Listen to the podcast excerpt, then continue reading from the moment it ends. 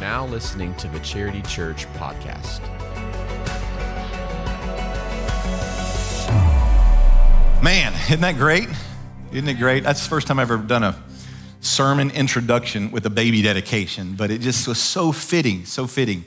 So I ask you this question Does your manner of life contribute to the mission of your life?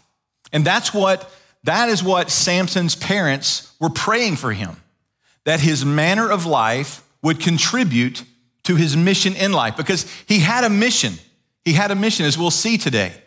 But his manner of life was going to either help or hinder that mission that God wanted to fulfill through him. In Judges chapter 13, verse 4, therefore be careful. This is what the Lord, that the messenger of the Lord told his mother. said, therefore be careful and drink no wine or strong drink and eat nothing unclean. For behold, you shall conceive and bear a son. No razor shall come upon his head, and the child shall be a Nazarite to God from the womb. This was going to be his manner of life. The angel of the Lord was telling her, this mother that as you are even holding this baby in your womb, I want you to have some standards upon your life so that when this baby is born and we put some standards upon his life, that your manner of life and his manner of life does not hinder his mission in life.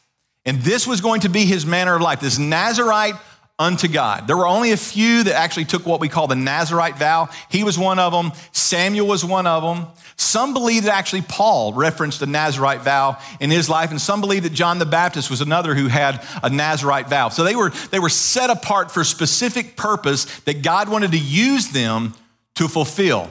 And here's what's going to be his mission He shall begin to save Israel from the hand of the Philistines. This was his mission in life. His manner was to abstain from certain things, his mission was to save Israel.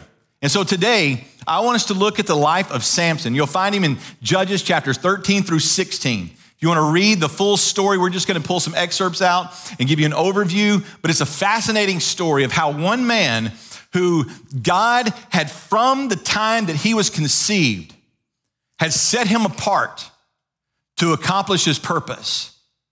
But throughout Samson's life, he did not always lean into and obey the manner of life that God had laid out for him. But in the end, God still fulfilled the mission that he had laid out for him. So, does your manner of life contribute to the mission of your life? And does, does how your life contribute, how you live your life, contribute to why you live?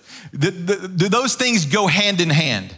Are those things working together. Now, a Nazarite, as I said earlier, this was his how. This was going to be how he fulfilled his mission in life. There were certain things that a Nazarite had to do. Number one, they had to abstain from wine or strong drink.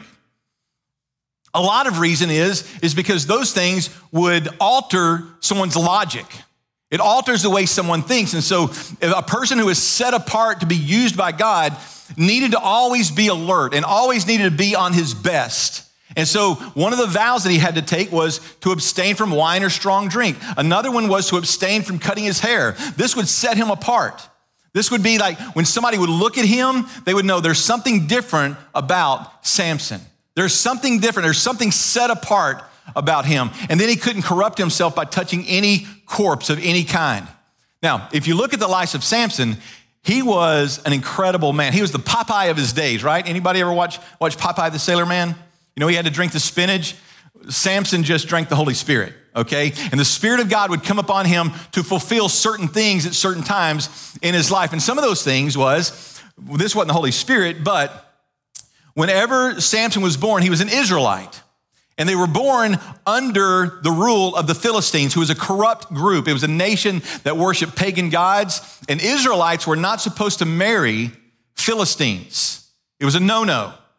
It was a way that God was showing that the Israelites were even set apart. It was, it was a foreshadowing of what Christians are. And so they, one of the things that they couldn't do was marry into that. So Samson, when he gets old enough to notice the opposite sex, he finds a wife among the Philistines. And his parents, knowing his manner of life and knowing his mission in life, tried to get him not to marry this Philistine woman. But you know what he did? He did it anyway.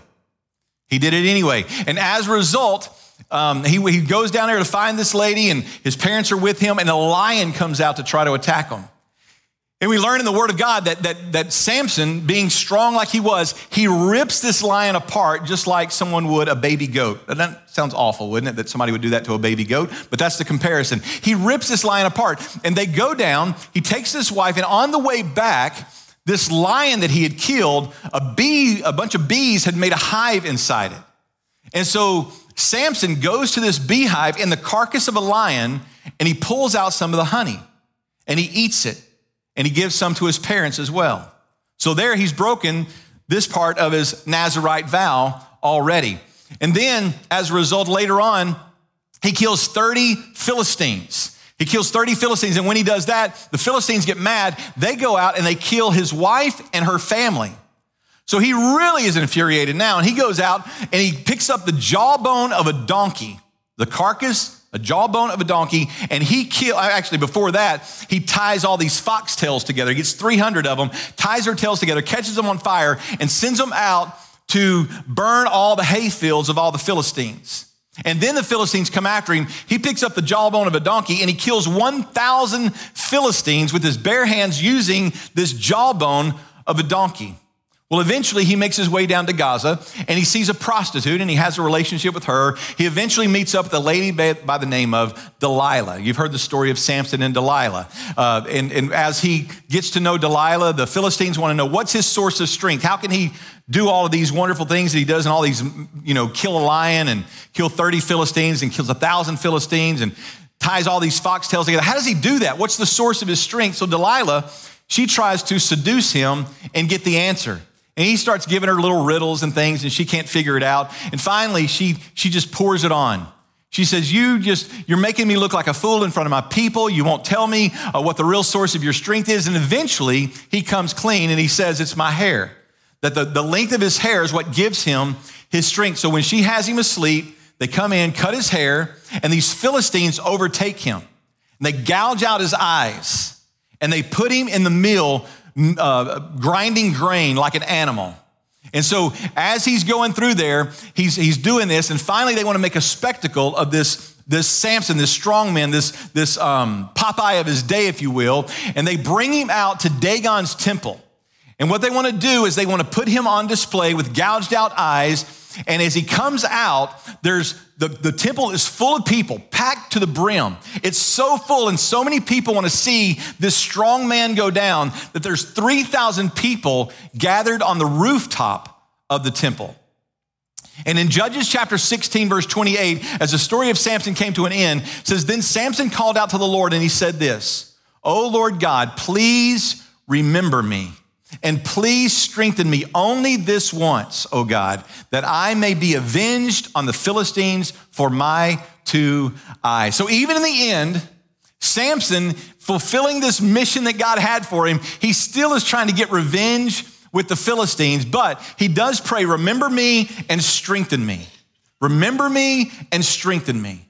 This man whose life was from the very beginning was set apart as a, as a a manner of life that was unlike any other, for a mission in life that was unlike any other, but he squandered it in so many ways by pride, by getting involved in with, with women that he shouldn't have been involved with, by giving into these sexual temptations, by, by touching the unclean garment, by just disobeying God in so many ways. But still, in the end, God was not done with him.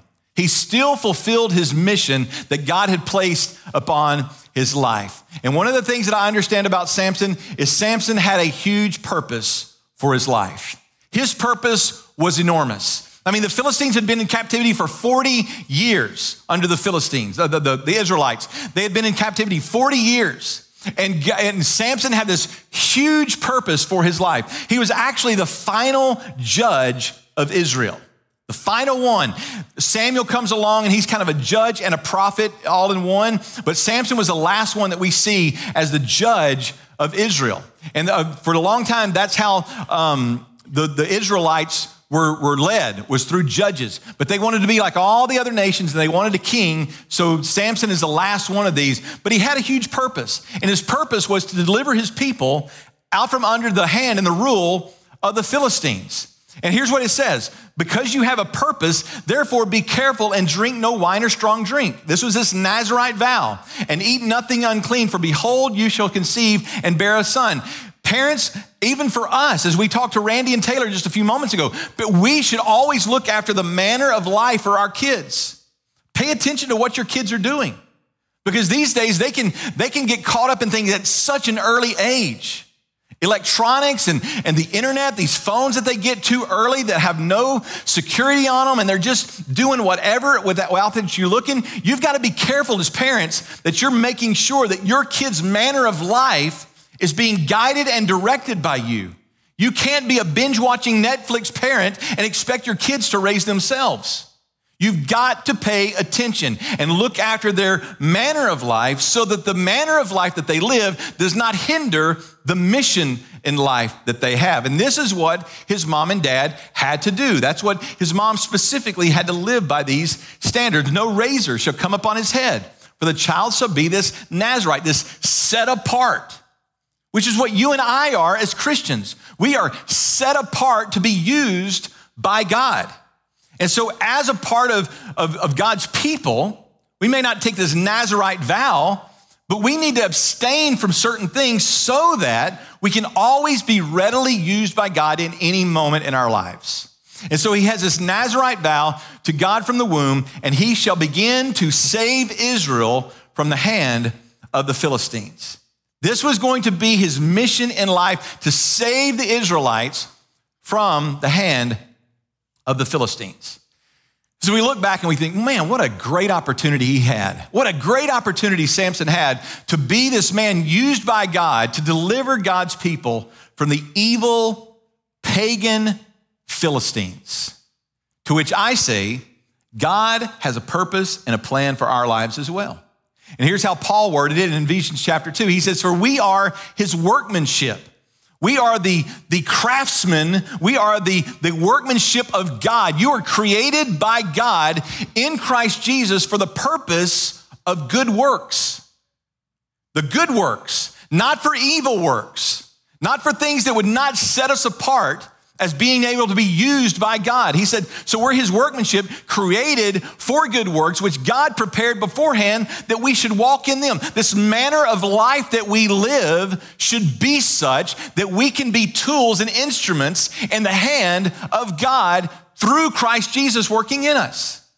So just like Samson, who in the Old Testament, we see the Spirit of God would come upon people specifically for a short period of time, and then we would see the Spirit of God would leave them. So they would come, the Spirit of God would fill them for a purpose, for an instantaneous moment, or for a few moments, so that they could fulfill what it was. But on the day of Pentecost, the Holy Spirit indwelled every believer at the moment of salvation from that point over, from, from that point on. So when you put your faith and trust in Christ, the Holy Spirit comes and lives in you and gives you that power that we'll talk about in just a few moments. But you are his workmanship. You are created by God to do good works that were prepared beforehand for you and me to walk in, have a manner of life that is conducive to being used by God. Here's how Peter wrote it in 1 Peter, but you are a chosen race, a royal priesthood. You're a holy nation. You're a people for his possession you're owned by God. You're his possession that you may proclaim, here's our, here's our mission. You may proclaim the excellencies of him who called you out of darkness into his marvelous light. God called you, God called me out of a dark place, out of our sin, so that we could display his marvelous light. You have a purpose for this life that God has given you.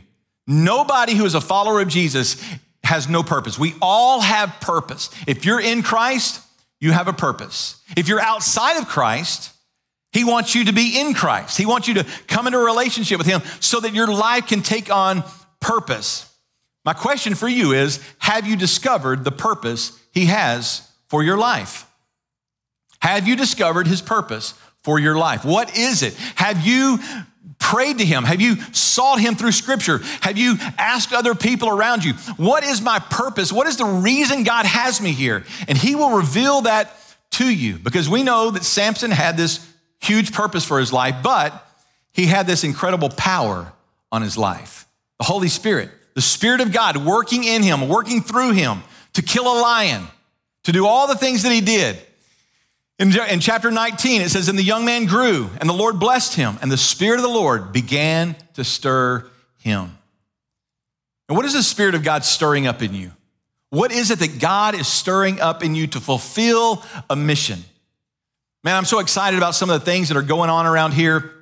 Our men's group, our men's ministry, God is really, really using them.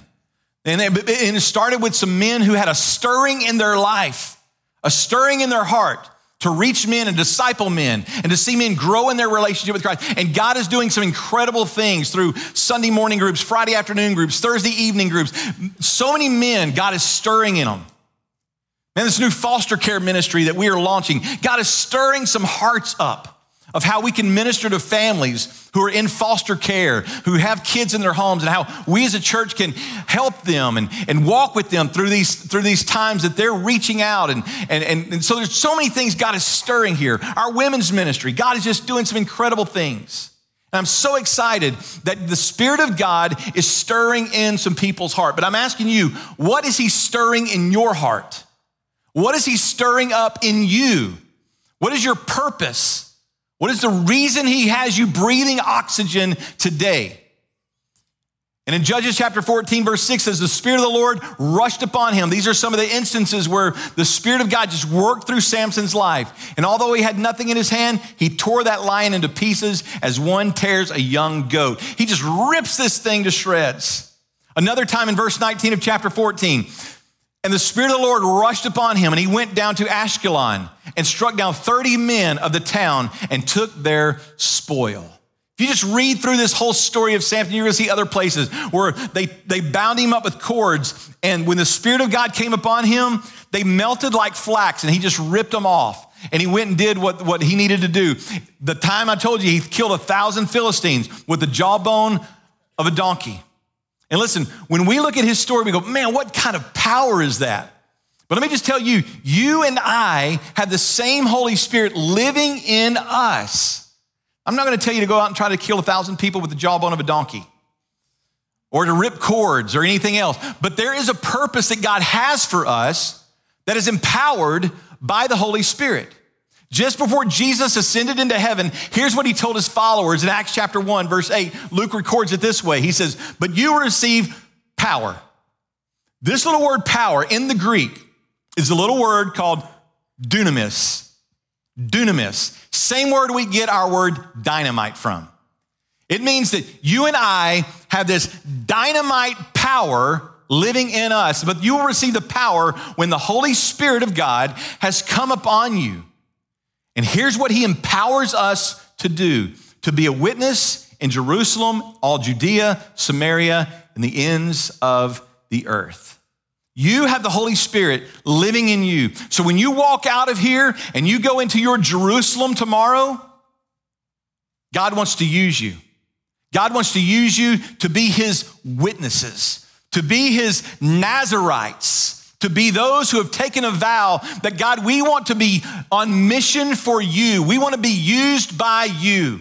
And so when you leave here tomorrow and you go into our Jerusalem, which is our locality that we live in, you are empowered by the Holy Spirit to be a witness for the things that God has done. But at the same time that we're empowered to do things, there are also powers working against us, right? Listen, there are powers working against our purpose and our potential. Some of those are internal struggles. Some of those things are, are just those, those besetting sins that we're always battling against. Sometimes it's outward forces that want to hinder us from, from fulfilling the mission and the purpose, the, the purpose and the potential that we have. And for Samson and for you and me, it usually falls in one of three categories. I heard this years ago that there's usually, it's, it's usually over power, over passion, or over possessions. These are usually one of the three ways that Satan, the enemy, will take us off track and not allow us to live up to our power and potential, or the potential for our mission that we have. It's power, possession, or, I'm sorry, power, passion, or possessions. For Samson, it was passion. He just could not get over his desire for the opposite sex. He went to the Philistines. He went to the prostitute, he went to Delilah. All of these ladies, in some way, were, were part of his downfall. And it wasn't that the, it was necessarily the ladies that were all bad, although there were some shady characters there, but he just was giving in to the passions of his heart. And he just lived this, this playboy life. He just went out and did whatever he wanted to do, and he never took his purpose and his calling very seriously. He always wanted to just fulfill the desires of his flesh. And his refusal to de- defeat the flesh eventually brought him down. It eventually had his wife killed and eventually had him killed as well in Dagon's temple, as we'll see in just a few moments. Let me just tell you this the consequences of sin are very real for Samson. And the consequences of sin are very real for you and me. If we choose to live in a lifestyle of sin, eventually the consequences of those sins catch up with us. At some point along the way, and I could tell you story after story after story in my own life and in the lives of others where our consequences of our sin do, catch. I don't care how many times we ask God to forgive us, the consequences of sin are real and they will catch up with us. And the desire for the Philistine woman for, that he had resulted in her being killed. His desire for Delilah ended up costing him his life. His consequences were real, and your consequences for your sin are going to be real as well. Somewhere along the way, you're going to pay the price for sin. Sin does not come without a payday. So I'm just telling you, what kind of manner of life are you living? And is it hindering your mission in life? So at the end of Samson's life, he comes to the end and he says, as he's, as he's bound and he's, his eyes are gouged out, and he said to the young man who held him by the hand, Let me feel the pillars on which the house rests, that I may lean against them. I mean, he's making it sound like he's really tired. He's making it sound like he just needs to lean up against a post. And so his eyes are gouged out. He don't know where the, the pillars are. But there's 3,000 people on the roof in a packed house. And Samson goes up there and he says, Just let me lean myself upon the pillars of the house. And this temple had all of these people in it. And in this last moment, in these last moments of Samson's life, he acknowledged the sovereignty of God. And he also acknowledged that God still had a purpose that he needed to fulfill in his life. So in the end, Samson lives up to the purpose. And he called out to the Lord and he said this, Oh Lord God, Please remember me and please strengthen me only this once, oh God. He cries out in the last moments of his life and he says, Please strengthen me one more time. Please strengthen me one more time. Remember me and strengthen me. This is the same prayer that we read somewhere else, right? In the New Testament.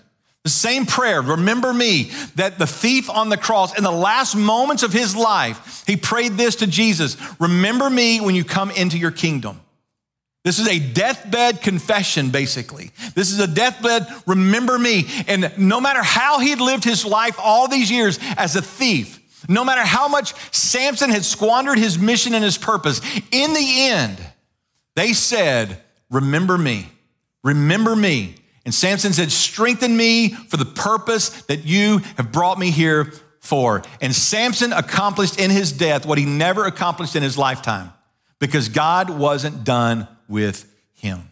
To which I would say to you, God's not done with you either. I don't care what your past looks like, God is a God of comebacks. God loves to look and put your life on display to show the power of forgiveness, the power of restoration, the power of deliverance, and He is not done with you yet. Remember this it's not too late. It's not too late for you to cry out to God and say, God, remember me and strengthen me and bring me to a place where I can be repentant and used by you. It's never too late. You are not too far gone. And when you look around this room, I can tell you there are some people whose lives look like they were too far gone, but God wasn't done writing the story. You've not strayed too far. Look in the New Testament, the story of the prodigal son who squandered all of his dad's inheritance. He went out and he was living like a, just in the world, just fulfilling every desire he had, but he lost it all. His head was in a pig trough.